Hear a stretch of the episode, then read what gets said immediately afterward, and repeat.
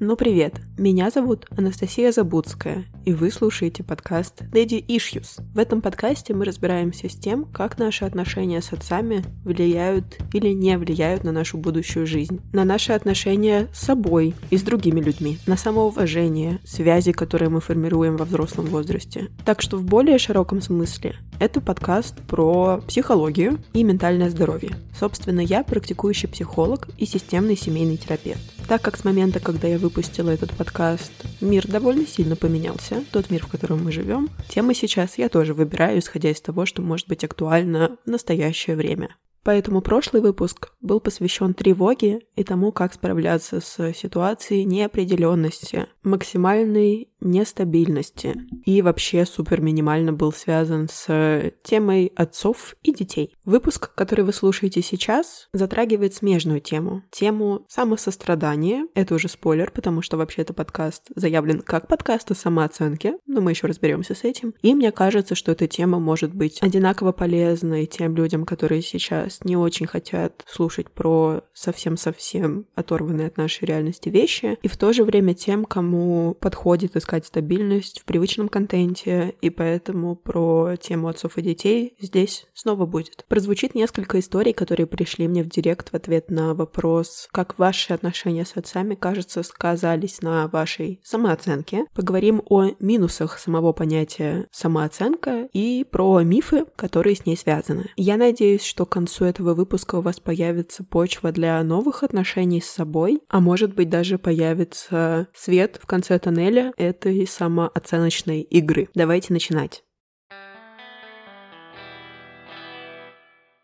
Когда-то на втором курсе меня угораздило писать курсовую работу по теме самооценки. Очевидно, тогда я была в психологии 5 минут, и сейчас я бы выбрала абсолютно другую тему, или, по крайней мере, абсолютно другой ракурс для рассмотрения этой темы. Но там, очевидно, было довольно много воды на тему того, что самооценка — это очень важно, влияет на все в жизни, вот эти все классические штуки, что, в общем-то, не то чтобы неправда, но смотреть на это мне хочется уже абсолютно по-другому, через абсолютно другую призму. Вместе с вами сейчас. Спросим у Википедии, что такое самооценка самооценка. Итак, это представление индивида о самом себе, о важности собственной личности и своей деятельности среди других людей, оценивание себя и собственных качеств, и чувств, и достоинств, и недостатков, выражение их открыто или даже закрыто. Сопровождается следующей иллюстрацией. Рыжий котенок смотрит в зеркало и видит там отражение льва, из чего с помощью нехитрого анализа мы можем предположить, что у данного котенка самооценка высокая. Такой вот небольшой анализ, небольшая психодиагностика была мной проведена. К этому котенку мы еще сегодня сегодня вернемся. Довольно распространенным является убеждение, что человеку для полного счастья и благополучия нужна высокая самооценка, противопоставляется ей, соответственно, низкая самооценка как полный отстой. Ну, или сейчас я бы сказала, что скорее такой дискурс, что лучше всего реалистичная, то есть ни туда, ни сюда, никакого перекоса, золотая середина. При этом наша самооценка формируется как такое отражение того, что мы узнаем о себе от других людей. Ну, то есть нам в детстве рассказали, что мы умные и красивые, мы это как бы на себя, вероятно, намазали. Или нам рассказали обратно, и мы, к сожалению, тоже на себя это приняли как такой факт о нас. Нас захваливали, поддерживали, облизывали, у нас будет вот эта высокая самооценка, и это тоже плохо, потому что мы тогда какие-то зазнайки, хвостуны, в общем, тоже плохо, ищем ту самую золотую середину. В реальности реальности намного чаще мы встретим людей, которые скажут, что считают, что их самооценка низкая. Она приносит больше неудобств, дискомфорта. За компанию с ней идут такие эмоции, как стыд, грусть, иногда вина, это что-то, что нам редко нравится испытывать. И если мы существуем на вот этом континууме, где есть одна точка с краю, это высокая, а на другом краю низкая самооценка, то что делать с низкой самооценкой? Ее повышать. То есть ты садишься, выписываешь свои достижения, думаешь о том, какой ты все-таки молодец. В лучшем случае учишься не сравнивать себя с другими, замечать свои собственные достижения, признавать их и таким образом вроде как растить самооценку. Можно возразить, смысл не в том, чтобы сделать ее высокой, высокой, а в том, чтобы сделать ее реалистичной, умеренной, вот такой, какая она есть. Что есть как бы снаружи, так я к себе и отношусь. Уже лучше. В то же время напрашивается новый вопрос. Окей, а что такое реалистичное? Вообще-то в жизни довольно много разных сфер. Окей, в танцах я полный ноль, петь я тоже не умею, рисовать с божьей помощью, ну, что-то могу, но всегда можно лучше, естественно. Писать тексты отлично, мое любимое. В отношениях с людьми у меня все замечательно. Например, у меня прекрасный любящий партнер, меня все устраивает. На работе у меня все так себе, я чувствую себя недостаточно компетентным или компетентной. Но зато в университете у меня был красный диплом, а вот в школе я училась на тройке. И что делать? Ну, то есть, окей, надо что ли по каждому из этих кусочков жизни, из каждой из этой сфер найти какую-то оценку. Здесь у меня 5, здесь у меня 3, здесь у меня 9, максимум 10. А дальше что? Мы считаем получаем какой-то средний результат, медианный. Если высокая плохо, ее тоже нужно приводить какой-то умеренной, то мы, получается, тоже должны анализировать разные сферы жизни, и в тех, в которых мы менее успешны, начинать относиться к себе так, как будто бы балл мы получаем меньше, и это полезно. Как-то напрашивается довольно много вопросов для одного понятия, которое еще и такое базовое, всем известное и чуть ли не определяющее всю нашу жизнь благополучие, счастье. Может, вообще есть какой-то другой вариант, отдельный от всего этого? Как на это смотрит практическая психология, психотерапия?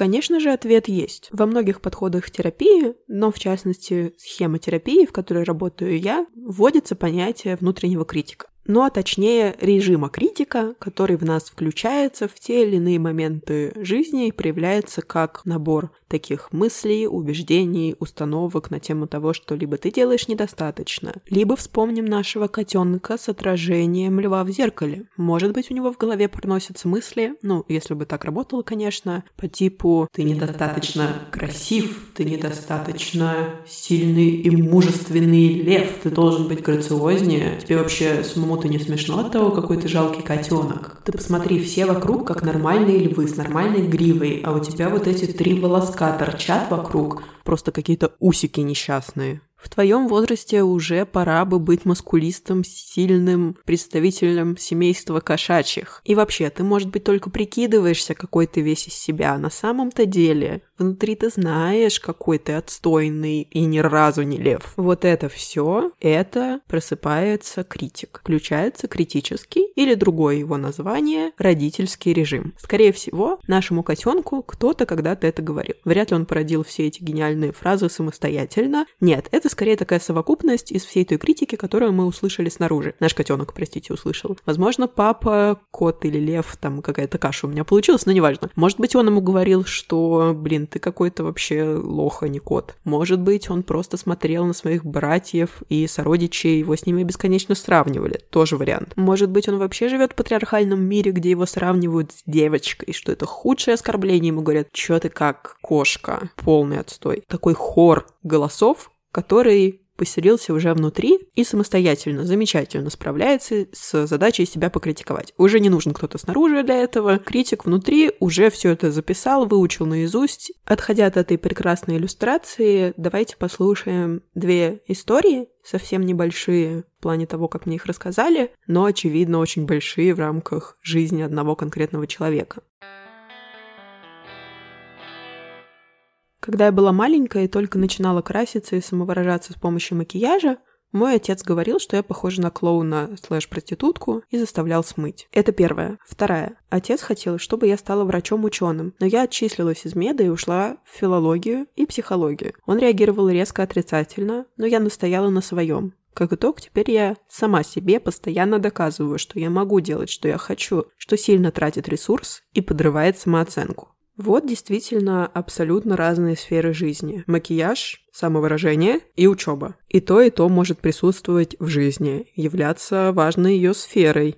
И вот он, наш любимый отцовский голос, который приземляется нам в голову, дает нам еще кучу возможностей для воображения, как это можно докрутить, сравнивая себя с другими, например. И потом на этой почве благополучно прорастают семена, и мы с этим зачастую вынуждены жить годами, десятилетиями и вообще до конца своих дней. Именно так в нас поселяется внутренний критик, и говоря проще, это самокритика. Но если искать, как туда вписывается фигура отца, вот так, благополучно. В очередной раз мы натыкаемся на то, что в роли отца здесь может быть кто угодно. Кто угодно мог выступить отличным образцом для подражания внутреннего критика, было с кого списать у каждого из нас все вот эти критические замечания и комментарии. Зачастую это бывает отец. Но абсолютно не обязательно. И здесь нет идеи, что если вас критиковал отец, и вы, например, девушка вас угораздила, да, то это автоматически сильнее повлияет. Да нет, вообще, кто угодно мог быть в этой роли. И тут как раз можно заметить, как понятие самооценки оказывается близким к понятию самокритики в одной из своих частей. Потому что получается, что если у нас низкая самооценка, то мы себя здорово критикуем. Ну, логично. Все вот те вещи, которые как будто бы наш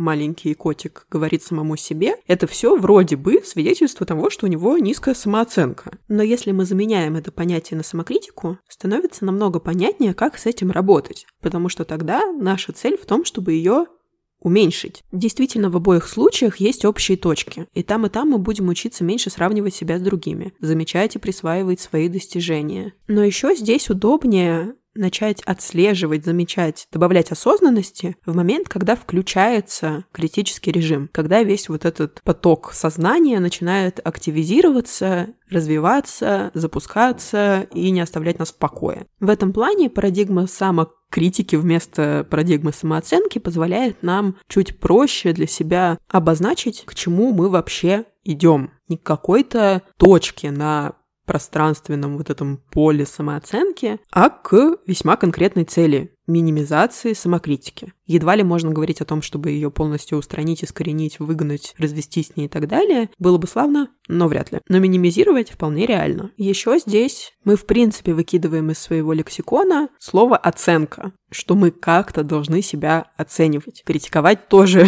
было бы здорово выкинуть из своего лексикона, но если мы работаем над самооценкой, мы как будто растим какую-то оценку. Все-таки есть какая-то оценка, которая правильная. 3, 4, 5, 10, 100, я не знаю, что там за шкала, но тем не менее, как будто мы должны прийти к какой-то оценке. В то время как, если мы говорим про самокритику, мы довольно четко представляем, что идея в том, что, ну, самокритики как будто бы не должно быть. Это идеальный в вакууме существующий, пусть и не очень реалистичный вариант. Поэтому первое, что мы делаем, когда задумываемся про то, что хочется что-то поменять в области самооценки, это то, что пора вообще отказаться от идеи, что нужно как-то оценивать. Но что тогда взамен?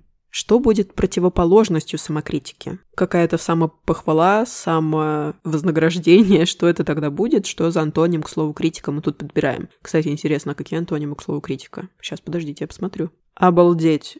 Самолюбие и эгоизм. Как вам такое? Противоположность самокритики – это эгоизм. Обалдеть. Какая прекрасная культура, в которой мы живем. То есть, если ты себя не обсираешь, с головы до ног три раза в день, то ты становишься эгоистом, да, то есть признавать свои достижения, принимать их, говорить, что ну да, вот здесь вообще-то у меня получилось, алло, я молодец. Это называется эгоизм нормально, то себя можно как-то поддерживать, к себе как-то бережно относиться. Еще чего придумаете, у нас вообще-то я последняя буква алфавита, молчишь за умного сойдешь, так что давай-ка тихо помалкивай в уголке, если у тебя там что-то вроде как получилось, всегда можно лучше. Вон, посмотри, какая у одноклассницы оценка высокая за четверть, не то, что у тебя. А прежде чем перейти к тому, что на самом деле придумали практикующие психологи, психотерапевты и исследователи, предлагаю послушать еще одну историю. Хотя я всю жизнь провела без своего отца, в те дни, когда мы пересекались, он не упускал возможности сказать что-то в мой адрес касательно внешности и речи. Я заикаюсь. Постоянно показывал фотографии моделей, нездорово худых, и говорил, что каждая женщина должна выглядеть так. Очень стройные ноги, накачанный плоский живот и так далее. Подталкивал меня садиться на диеты. Поощрял все мои попытки худеть, поголодать. Привет пабликам. Да, действительно привет. Отправлял тренироваться. Собственно, к 22 годам от расстройства пищевого поведения я так и не избавилась. Естественно, самооценка сильно страдала касательно внешнего вида. Он не упускал возможности заметить каждый мой прыщ на лице и каждый прибавленный килограмм. Касательно заикания, вообще отдельная тема. Все эти попытки научить нормально разговаривать только прививали комплексы. И самооценка оценка падала все ниже. Теперь психотерапия мой лучший друг. Надеюсь, моя история как-то поможет людям. Совсем можно справиться, как бы ваша семья на вас не давила. РПП в ремиссии, самооценка стабилизировалась. Но это, конечно, годы работы.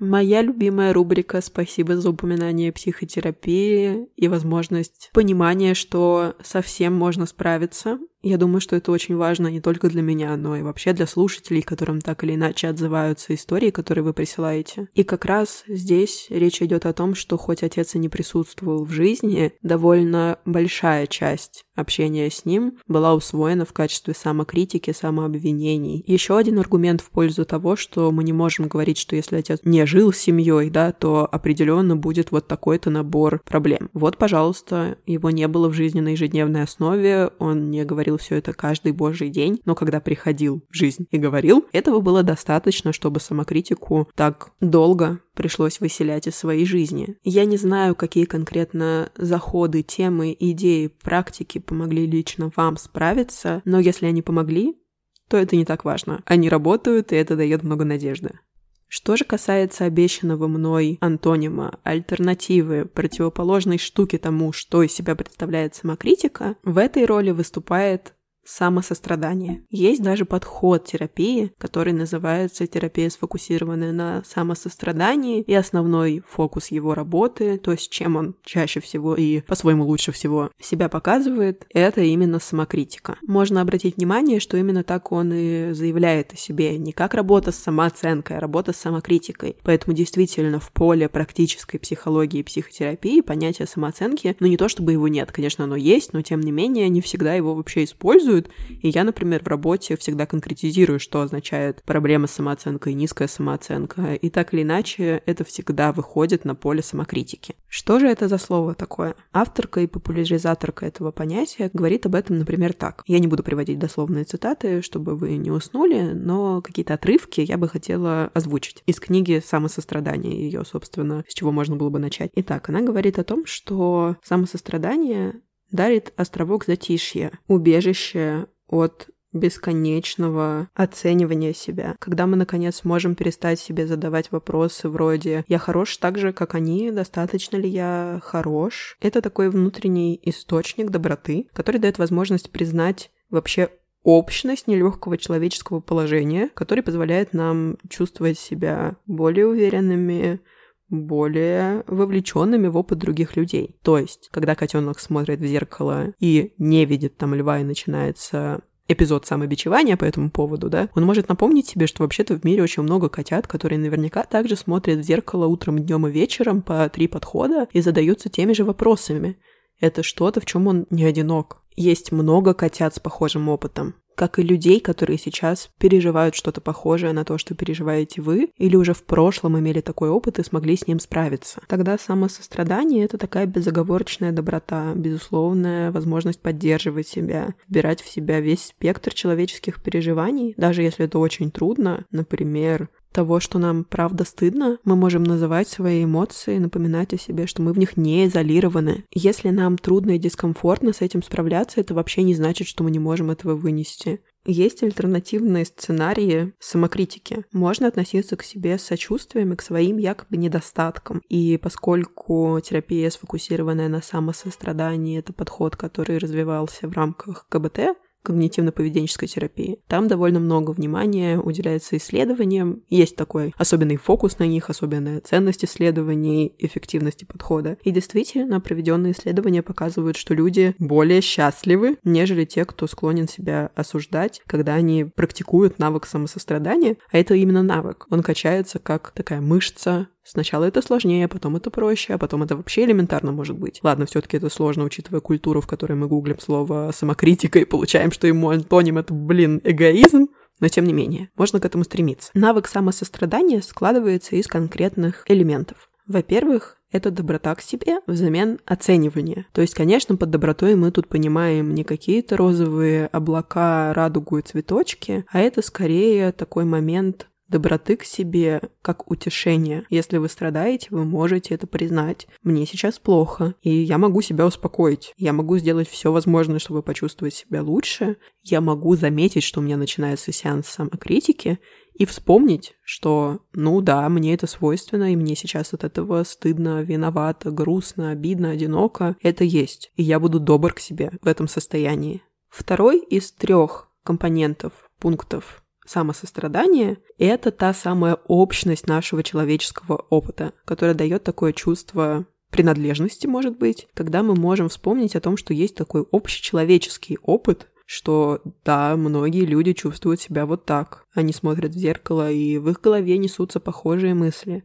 И плохое, к сожалению, тоже случается, как и неудачи, как и проигрыши в жизни каждого из нас. И когда мы задаемся вопросом, почему именно я, да что же со мной не так, конечно, мы чувствуем одиночество, отрезанность, изоляцию. И, ну, вообще-то это нормально, когда что-то идет не так, даже если мы этого очень не хотели, это жизнью называется, это жизнь. И когда мы оказываемся в такой ситуации, мы можем напомнить себе не о том, что, ну, ладно, я написал на четверку, но вот есть человек, который написал на тройку. Или я котенок, который пусть и не лев, но у меня выросло три шерстинки за ночь, а вот у моего младшего брата выросла только одна. Нет, мы здесь занимаемся не этим. Мы здесь напоминаем себе о том, что наши трудности — это правда часть того, что делает нас живыми людьми, тем, почему мы называемся человеком. Третий компонент самосострадания — как раз-таки про то, что для того, чтобы вообще включить это самосострадание, здорово понимать, что происходит, что это страдание.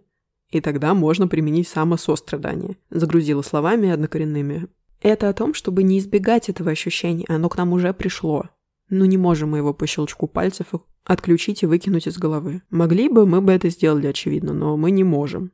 Собирая это все в одно слово, это снова называется осознанность. К своим эмоциям, мыслям, ощущениям. Как вообще нам прямо сейчас? Это ясное понимание, безоценочное принятие того, что происходит. Да, я чувствую стыд, когда смотрю в зеркало и не вижу там льва. Так сейчас есть, мне сейчас правда стыдно. И вот эта реальность. Не то, что я стыдный для других людей, а то, что мне прямо сейчас стыдно. И я это замечаю. А значит, именно сейчас мне особенно важно применить этот самый навык самосострадания. Когда с нами происходит вот эта абстрактная неудача, когда кто-то обзовет котенка маленькой соплей, конечно, он сфокусируется на том, что он маленькая сопля. Он будет ходить и крутить в голове мысли, что, ну, я вообще непонятно какой. Конечно, папа мой был прав, когда меня поливал грязью. Так и есть. Зачем я вообще родился на белый свет? Вместо этого котенок бы мог сконцентрироваться на самой боли, которую ему принесло это высказывание, этот непрошенный, очевидно, комментарий. Не на том, что он сопля, а на том, что сейчас он чувствует что-то. Ему сейчас тяжело, и он готов к себе прислушаться. Потому что то, что сейчас он испытывает, это факт. Если ему стыдно, то это факт. Ему сейчас стыдно. А то, что он сопля, это вообще не факт. Это какой-то рандомный вброс от кого-то другого вне.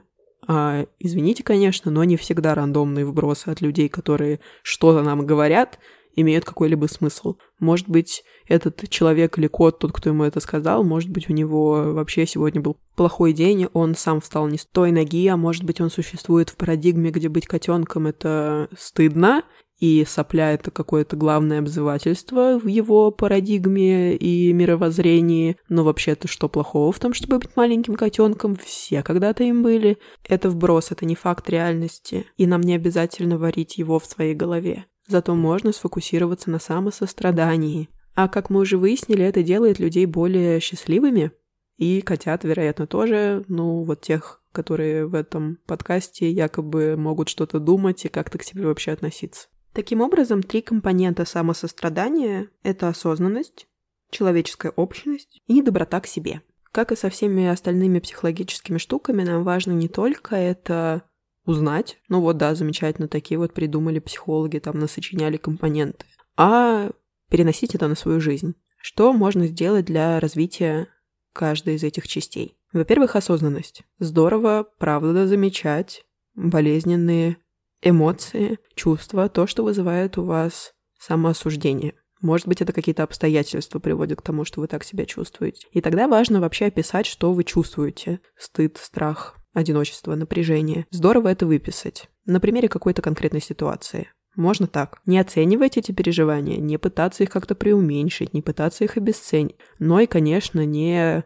нагнетать, не сгущать тучи, а признать. Возьмем уже, наконец, не котенка этого несчастного, а что-то из, допустим, моей жизни. Мне оставили комментарий, что Daddy Issues произносится как Daddy Issues, о чем вы знаете, если слушали предыдущий выпуск, где мы разбирались с этим вопросом мироздания. Мне нужно сказать, как я себя вообще чувствовала. Я чувствовала страх, что я неправильно что-то говорю, я подумала о том, что я недостаточно компетентна, и мне стало страшно, что меня рассекретят, например, эту мою некомпетентность огромную. Затем подключаем компонент человеческой общности. Здесь нам нужно будет записать. Это, кстати, могут быть как три отдельные практики, так и одна, более развернутая и более такая целостная. Так вот, записать, как этот пережитый мной опыт связан с тем, что вообще чувствуют люди, какие вообще есть общечеловеческие переживания. Про то, чтобы напомнить себе, что вообще-то быть человеком это означает делать ошибки, быть несовершенством. Ну, что вообще-то все могут попадать в такие ситуации, где их за что-то критикуют или подмечают что-то, что они якобы сделали неправильно.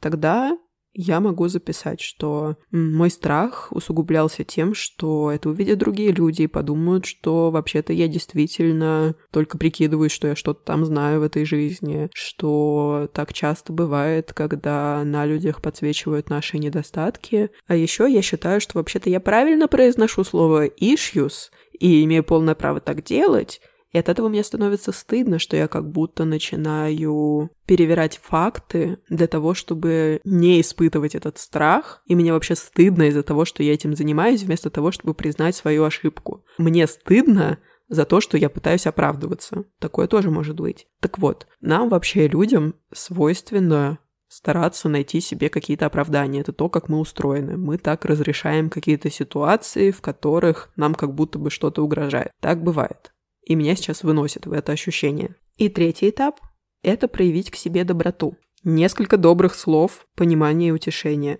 Как бы это сделал самый лучший друг или самый чудесный психотерапевт на планете Земля? Да, это нормально. Возможно, я неправильно произношу слово «issues». Мне это досадно, мне это больно, мне от этого страшно. Я могу постараться проверить, как на самом деле, признать свою ошибку. Это нормально. Ты не сделала ничего плохого. Это совсем не конец света. И вообще ты молодец, что делаешь этот подкаст. Ты уже делаешь достаточно. Сразу поделюсь опытом, который наверняка может всплыть у многих, кто делает такую практику. Я поймала еще и стыд, и наш любимый эгоизм, спасибо Google за эту спонтанную вставку шутки в наш сегодняшний выпуск. Так вот, я поймала вот это ощущение, что как будто бы я себя тут нахваливаю на аудиторию, не должна это делать, и как вообще можно говорить какие-то слова доброты тут? Что такое нахваливать? Я вообще, во-первых, показала пример, как делать эту практику, во-вторых, это все правда то, что я произношу. И нет ничего плохого, чтобы это озвучить. Вот так вот сильно сразу просыпается вот этот стыд за якобы эгоизм. Давайте это тоже отлавливать, и к нему тоже ту же самую осознанность применять. Вот такую практику письменную можно делать, когда вы испытываете что-то подобное. Время для ответа на вопрос. Он звучит так.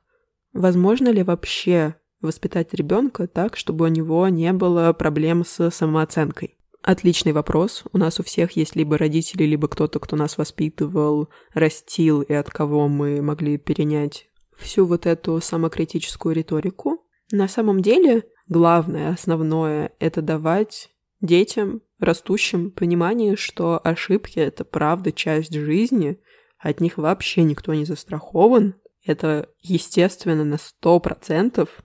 И, конечно, ты можешь чувствовать себя не так, как обычно, когда что-то такое происходит. Тут все абсолютно нормально. И то, как ты себя чувствуешь, и то, что это вообще произошло. Ну так правда бывает. Это пройдет. Я с тобой. И тут, как всегда, важно не только, что мы по содержанию говорим, но и как мы это делаем. Если все эти вещи мы говорим, отмахиваясь от ребенка или грозно на него смотря, это одно дело – а если мы присели, установили зрительный контакт, если мы с ним вообще вошли в контакт и даем ему это понять, а еще, кстати говоря, демонстрируем собственным опытом, мы даже можем поделиться. Я так говорю, как будто мы тут все родители, неважно, просто слово мы. Так вот, мы можем поделиться собственным опытом.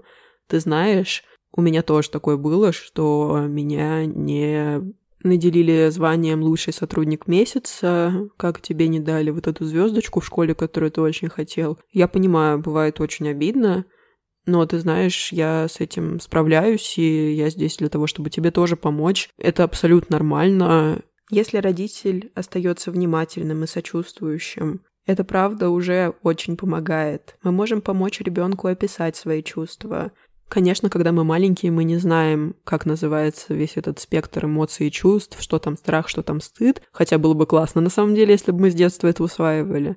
Мы можем помочь ребенку это назвать. мне кажется, что ты чувствуешь вот это. Или когда я была в похожей ситуации, мне было вот так. Вот такой вот незатейливый, с одной стороны, сценарий, но с другой стороны, правда непростой, потому что зачастую это не то, что вылезет у родителя и вообще человека на автомате. Конечно, кто-то захочет поругаться, сказать «не реви», поставить в угол, я не знаю. Может быть такой импульс даже у самого осознанного и прекрасного родителя. Вопрос в том, что он с этим импульсом сделает.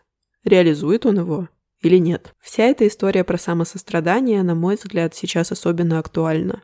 Это то, что нам всем нужно, когда мы варимся в таких чувствах, как одиночество, вина, стыд и, конечно, грусть, а еще обида. Навык самосострадания полезен во всех сферах нашей жизни, и мне кажется, этим он отличается от самооценки, которая как будто нас в чем-то ограничивает, в то время как самосострадание расширяет возможности для новых отношений с собой вообще.